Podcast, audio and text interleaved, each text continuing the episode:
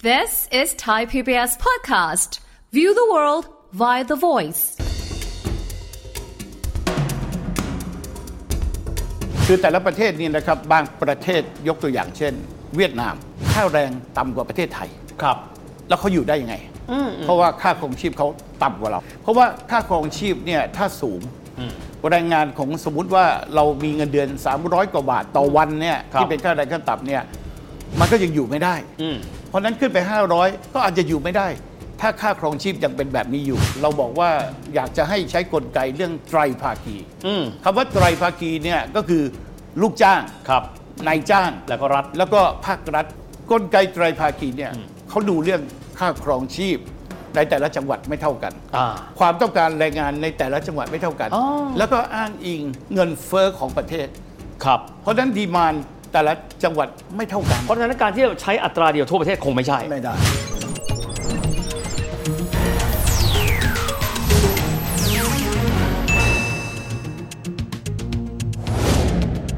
สวัสดีครับ ยินดีต้อนรับเข้าสู่รายการเศรษฐกิจติดบ้านนะครับ วันนี้จะมาคุยกันถึงเรื่องของแรงงานและค่าแรงครับ ดังที่เราได้เห็นนะครับว่าในช่วงที่มีการหาเสียงเลือกตั้งนั้นพักต่างๆนะครับพูดถึงแรงงานขั้นต่ำว่าจะต้องมีการปรับค่าแรงขึ้นจาก 300 กว่าบาทนั้น บ้างก็บอกเป็น 400 บ้างก็บอกเป็น 600 บาท ทีนี้เรามาฟังมุมมองนะครับของผู้ที่มีส่วนได้เสียหนักๆเลย นั่นก็คือทางด้านของภาคในายจ้างนะครับ ผ่านท่านประธานสภาอุตสาหกรรมแห่งประเทศไทยว่า มีมุมมองต่อประเด็นนี้อย่างไร เพราะเรื่องของแรงงานสิ่งที่ต้องมานอกจากค่าจ้างแรงงานแล้วคือคำว่า productivity ด้วยนะครับ คุยประเด็นนี้กันนะครับ กับประธานสภาอุตสาหกรรมแห่งประเทศไทย คุณเกรียงไกรเทียนนุกุลคุณเกรียงไกรสวัสดีครับ สวัสดีครับ ดรวิทย์ ครับคุณเกรียงไกรครับ ถ้าคุยกันภาพรวมบางคนจะบอกว่าคุณภาพชีวิตแรงงานต้องถูกยกระดับ แต่ขณะเดียวกันอีกมิติหนึ่ง คงไม่คิดถึงไม่ได้ก็คือเรื่องของ productivity หรือผลิตภาพ จากมุมมองนะครับของสภาอุตสาหกรรมแห่งประเทศไทย มองว่าเวลานี้เนี่ยที่เรามีการจ่ายค่าแรงไป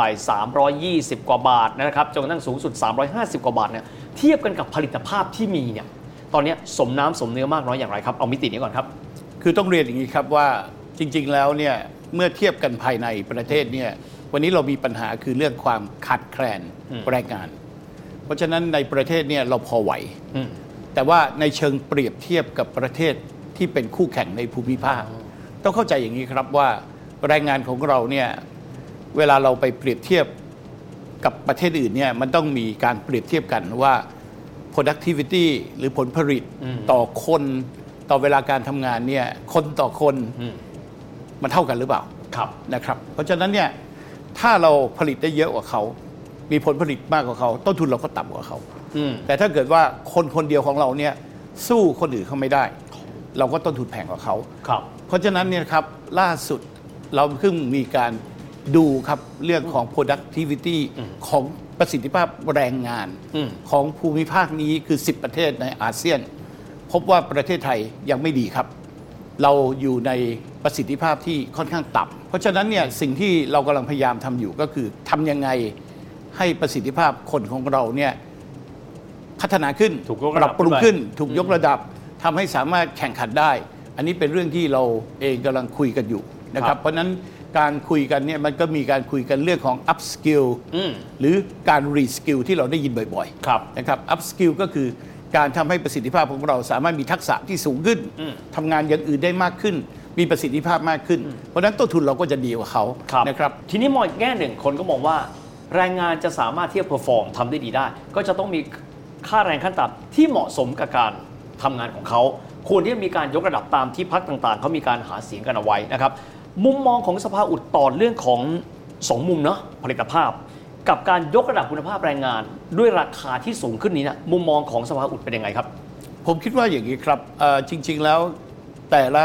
แรงงาน ผมคิดว่าขึ้นอยู่กับค่าครองชีพ อืม คือแต่ละประเทศนี่นะครับบางประเทศยกตัวอย่างเช่น เวียดนาม ครับ ซึ่งเป็นคู่แข่งเราโดยตรง อืม ในเวลานี้ต้องบอกว่าเวียดนามฮอตมาก นักลงทุนต่างชาติเนี่ยแห่กันไปลงทุน เวียดนามค่าแรงต่ำกว่าประเทศไทย ครับ แล้วเขาอยู่ได้ยังไง อืม เพราะว่าค่าครองชีพเขาต่ำกว่าเรา อ่าคือคือจะมองตัวเลขโดดๆไม่ได้ ใช่ คือก็ ใช่ ต้องมองบริบทด้วยว่าเงินเฟ้อเท่าไหร่ ค่าครองชีพต่อวันเท่าไหร่อะไรอย่างเงี้ยนะฮะ ใช่ครับเพราะว่าค่าครองชีพเนี่ยถ้าสูง อืม แรงงานของสมมติว่าเรามีเงินเดือน 300 กว่าบาทต่อวันเนี่ย ครับ ที่เป็นค่าแรงขั้นต่ำเนี่ยมันก็ยังอยู่ไม่ได้ อืม เพราะฉะนั้นขึ้นไป 500 ก็อาจจะอยู่ไม่ได้ ถ้าค่าครองชีพยังเป็นแบบนี้อยู่ ครับ ถูกไหมครับ อืมอืม แต่ในขณะที่ประเทศอื่นเนี่ยเงินเดือนต่ำกว่าเรา ครับ แต่อยู่ได้ อืม ก็เพราะว่าค่าครองชีพเขาอยู่ เข้าใจแล้ว ใช้เสร็จกินเสร็จ หักเสร็จยังเหลือเงินออม แต่ของเราเนี่ยต้องเรียนพิวิทย์น่าเป็นห่วงนะครับ ครับ วันนี้เนี่ยหนี้ภาคครัวเรือนของประเทศไทย เราไปแตะ 90.6 อืมอืมอืม โอ้โหสูงมาก ค ๆ รั สู บ งจนน่ากลัวหนี่ยังไม่นับรวมหนี่นอกระบบ อ่า หนี่นอกระบบยังมีอีก 19.6%รวมกันทั้งหมดกลายเป็น 110% อืม พี่วิทย์ครับ ชีวิตอยู่ยากนะครับ ครับ เพราะว่าเงินเดือนออกมาเนี่ยมันติดลบแล้วอะ ครับ เพราะฉะนั้นนี่คือปัญหา ทีนี้มันอย่างนี้ครับ เราต้องกลับมามองว่าวันนี้ใน 45 กลุ่มอุตสาหกรรมของสภาอุตสาหกรรม ทุกวันนี้มีประมาณครึ่งหนึ่ง ซึ่งเป็นอุตสาหกรรมที่มีมูลค่าสูง มีเทคโนโลยีชั้นสูง ครับ ไม่ใช่เป็นอุตสาหกรรมแรงงานเข้มข้น อืมอืมอืม วันนี้เขาจ่ายเงินเนี่ยต่อวันเนี่ยรายวันเนี่ยวันละ 700 800 สูงกว่าขั้นต่ำไปเยอะแล้ว 900 ติดป้ายหน้าโรงงานยังหาคนไม่ค่อยได้ เพราะว่าเขาต้องการแรงงานที่มีทักษะสูง มีคุณสมบัติ มีคุณ หนึ่ง สมบัติ ละอ่า ดีนะฮะซึ่งตอนนี้มันเหมือนกับ mismatch คือมันไม่ความต้องการซัพพลายกับดีมานมันไม่ตรงกัน ครับ แต่ในอีกครึ่งหนึ่งของอุตสาหกรรมในกลุ่ม 45 กลุ่มเนี่ยมันเป็นอุตสาหกรรมดั้งเดิม ที่ใช้แรงงานเข้มข้น ครับ เพราะฉะนั้นแรงงานเข้มข้นหมายความว่าอะไร แรงงานเป็นต้นทุนหลัก อืม เช่น อุตสาหกรรมการเกษตร ครับ อุตสาหกรรมการแปรรูปอาหาร ไม่ว่าอาหารทะเลอาหารอะไรต่างๆนะฮะเพราะฉะนั้นการปรับค่าจ้างเหล่านี้เนี่ยเนื่องจากว่ากฎหมายไทยเนี่ยเราเนี่ยปรับไม่ใช่ให้คนไทยนะ อืมอืมอืม ใครก็ที่มาทำงานในราช ราชอา อา ณา ณา จั จั ก ก ร ร ไท ไท ย ยได้เท่ากันหมด ผมผมขอล้ำไปนิดหนึ่ง เพราะตอนนี้คนพูดข้อเสนอบอกว่าจะมีการปรับขึ้น 400 บาท หรือบางคนบอกเป็นขั้นกระแดก็ได้ และจะต้องไปแตะที่ 600 บาท หลักคิดของเขาคุณเกรียงไกรน่าจะได้คุยกับภาครัฐนะครับหรือว่าภาคส่วนการเมืองที่เขากำหนดมา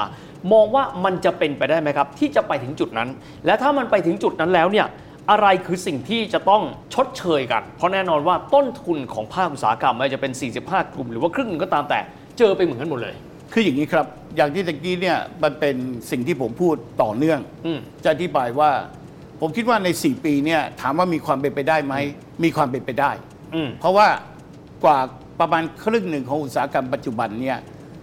เขาจ่ายเกิน 600 ไป ครับ นะครับ เพราะว่าเขาจ่ายตามทักษะ อืม ภาษาอังกฤษ pay by skill pay by skill จ่ายตามทักษะที่มี ทัใช่ยิ่งทักษะมากเท่าไหร่ สูงเท่านั้น คุณอาจจะได้ 800 ทันทีหรือ ครับ 900 ทันทีนะครับ แต่ว่าวันนี้ในอุตสาหกรรมที่เหลืออยู่ครึ่งหนึ่งเนี่ยซึ่งอยู่ในรายงานเข้มข้น อืมอืม และด้วยลักษณะประชากรของเราที่เปลี่ยนไป เมื่อก่อนเรามีประชากรเยอะนะครับ อยู่ในวัยทำงานหนุ่มสาวเยอะเมื่อ 4 50 ปีที่แล้ว แต่วันนี้มันตรงกันข้าม อืม ปีที่แล้ว 65 ยอดของเด็กเกิดใหม่ต่ำกว่ายอดผู้เสียชีวิต อ๋อ เพราะฉะนั้นเนี่ย เกิดน้อยกว่าตาย ใช่ครับ เพราะฉะนั้นเนี่ยวัยแรงงานก็ลดลง แต่ดันไปเจอเพิ่มขึ้นในวัยของผู้ที่สูงอายุ อืม เพราะฉะนั้นประเทศไทยวิธีแก้เนี่ยมันจะต้องเปลี่ยนไปสู่อุตสาหกรรมใหม่ ครับ ที่ลดการใช้แรงงานเข้มข้น อ่า ถูกไหมฮะ ครับคราวนี้เอาระยะแบบเบื้องหน้าก่อนนะครับ ค่าแรงที่ทาง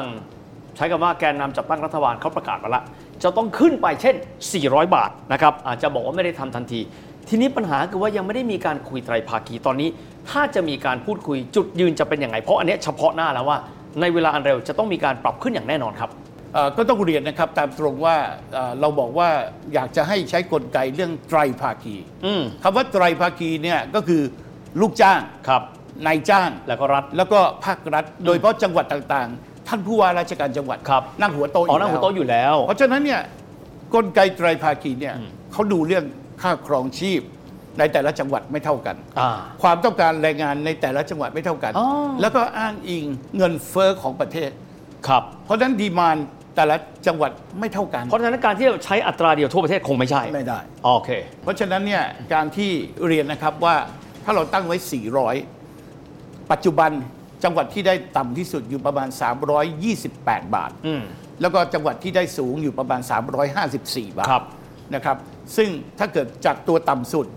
ขึ้นไป 400เนี่ยกระชากไปเกือบ 20% โอ้โหอ่ะนึกออกเลย นะฮะส่วนตัวที่สูงเนี่ย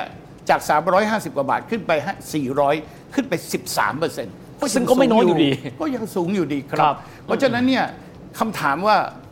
อุตสาหกรรมแรงงานเข้มข้น บางอุตสาหกรรมเนี่ยแรงงานเป็นต้นทุนใหญ่มากกว่า 50%คือแรงงาน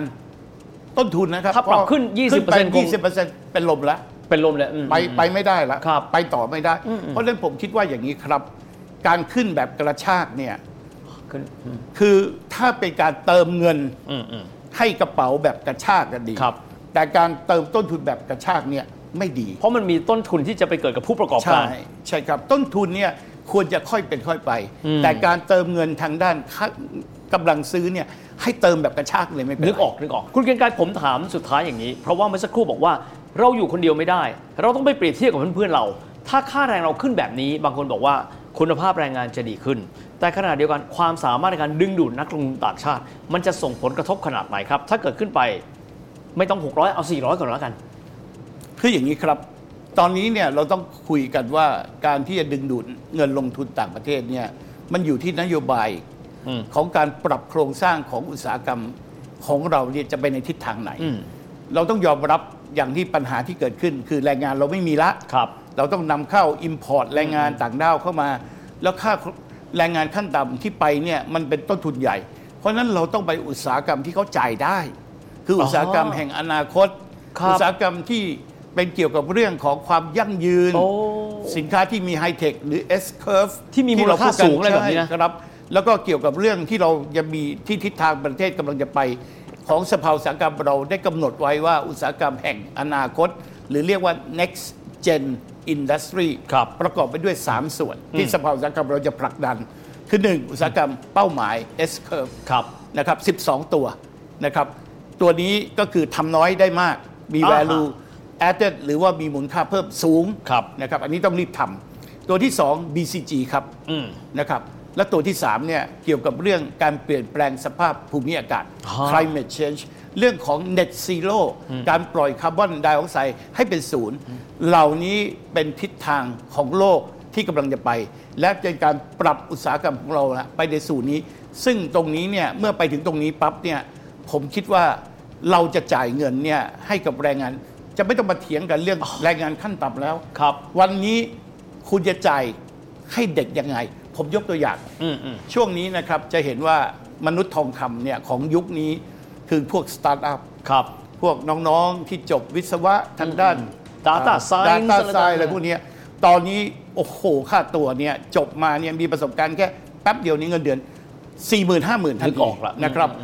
แล้วเรียนนะครับว่าคนเหล่านี้เป็นที่ต้องการ ไม่ใช่ประเทศไทยประเทศเพื่อนบ้านเราโดยเฉพาะสิงคโปร์ ครับ มาแฮปเลย อืมอืมอืม จ้างสี่หมื่นเอาให้เก้าหมื่น ครับ นะจ้างห้าหมื่นเอาให้ไปแสนหนึ่งน้องๆก็หนีหมด อืม เพราะฉะนั้นในอนาคตเนี่ยเราจะต้องสร้างอุตสาหกรรมดีมานไซแล้วก็สร้างซัพพลายไซคือบุคลากร ครับ ที่ไปในอุตสาหกรรมนั้น นี่คือการแก้ในระยะยาว ครับ แต่ว่าในช่วง transition เราต้องมีศิลปะในการทำให้เสียหายน้อยที่สุด นึกออก แล้วก็ต้องผลัก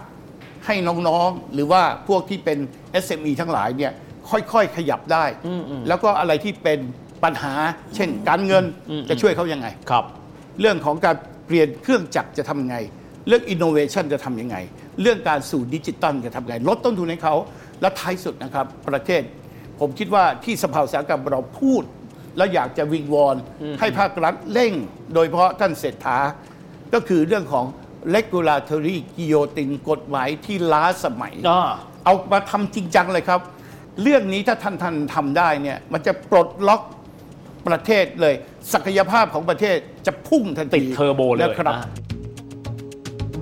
ผมว่าวันนี้เป็นช่วงเวลาที่เราได้ทราบนะครับว่า เรื่องของค่าแรงเป็นแค่องค์ประกอบเดียวเท่านั้นของอุตสาหกรรมโดยรวม วันนี้ต้องขอบคุณคุณเกรียงไกรมากนะครับ ขอบ ยิ คุ นดี ณมา ครั ก บ ครับ อย่างที่เห็นนะครับว่าเรื่องของตัวค่าแรงก็อย่างหนึ่งนะครับ แต่ว่ายังมีบริบทเช่นการแข่งขันของไทยกับต่างประเทศด้วย เรื่องของตัวผลิตภาพ เรื่องของอุตสาหกรรม อุตสาหกรรมเดียวกันนะครับ อุตสาหกรรมเองก็มีหลากหลายประเภท ใช้แรงงานเป็นสัดส่วนที่ไม่เท่ากันด้วย ดังนั้นมองรอบด้านครับ อันนี้น่าจะเป็นประโยชน์ที่สุดสำหรับวันนี้เวลาหมดลงแล้วนะครับ แล้วพบกันใหม่โอกาสหน้า สวัสดีครับ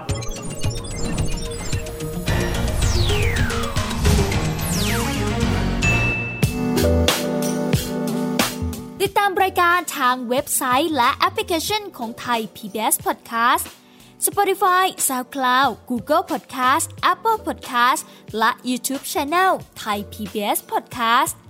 Thai PBS podcast. View the world via the voice.